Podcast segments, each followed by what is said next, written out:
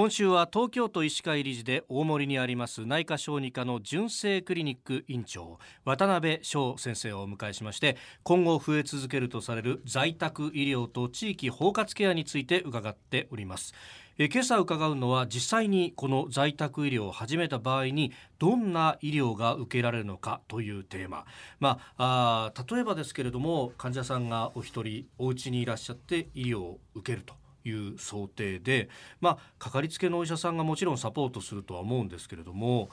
具体的にどういったものが受けられるんですか、うん。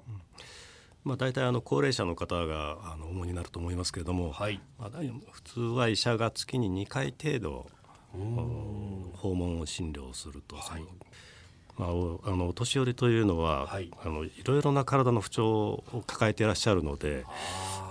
まあ、お口の状態が悪ければですね歯科医師とか歯科衛生士さんも通ってきてくださいますし、はい、まあ、食事、まあ、毎日食べなければいけないんですが、えー、その管理栄養士さんや介護福祉士ヘルパーさんなどが担当していただくあとむせたりですね飲み込みがうまくいかないといった場合は、はい、やはり歯科医師や歯科衛生士あと耳鼻科の先生とか言語聴覚士という、あの職業の方も来ていただけるんですね。言語聴覚士の方っていうのはどういうケアをしてくれるんですか？もともとはですね、えー、言語聴覚士の方国家資格なんですけども、はい、喋るのがうまくいかない失語症っていう病気があるんですね。あの、はい、脳梗塞とかでなる。まあそのことから言語そしてあとは耳のあの聞こえの悪い方がいらっしゃるんですね。はい、そういう方に対するそのまあ、手話を使って、ね、コミュニケーションを取るとか、はい、そして、まあ、言葉とそれから聞こえなのでその言葉のところからうまく話せないがむせちゃうとかですね。そちらの方の喉の方から、まあ、言語聴覚士さんがあの嚥下障害嚥下っていうのは飲み込みですね、えー、そういうことに対する、まあ、ケアもしていただけると。はあなるほどね。あとその、まあ、どういうものを私は受けたらいいんだろうっていうのはなかなかこう専門知識がなかったりすると、ね、あの総合的にアドバイスを受けたいっていう時もそういうこうケア専門にやってらっしゃる方もいらっしゃるんですよね。はい、まずあの体調が悪くなってですね、えー、まあ、65歳以上になると介護保険険というのが受けられるんですね。はい、それを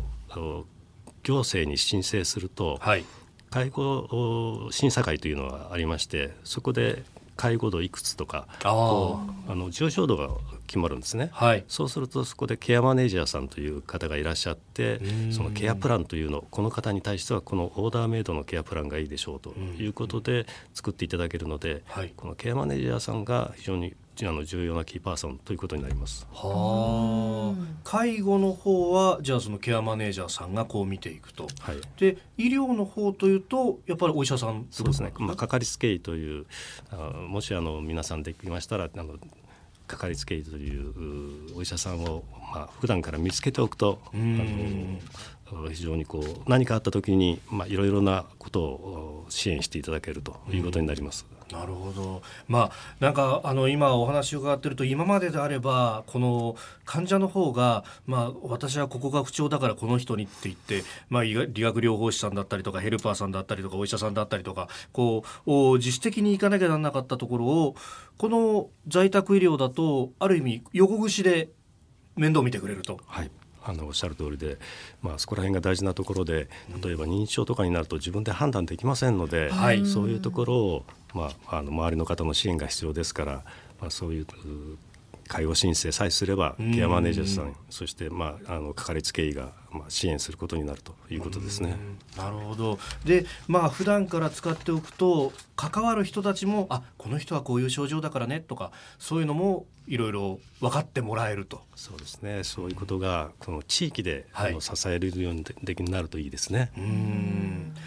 えー、続いてはあ地域包括ケアについて明日、えー、お話を伺ってまいります。純正クリニック院長渡辺翔先生でした。先生明日もよろしくお願いします。ありがとうございます。よろしくお願いします。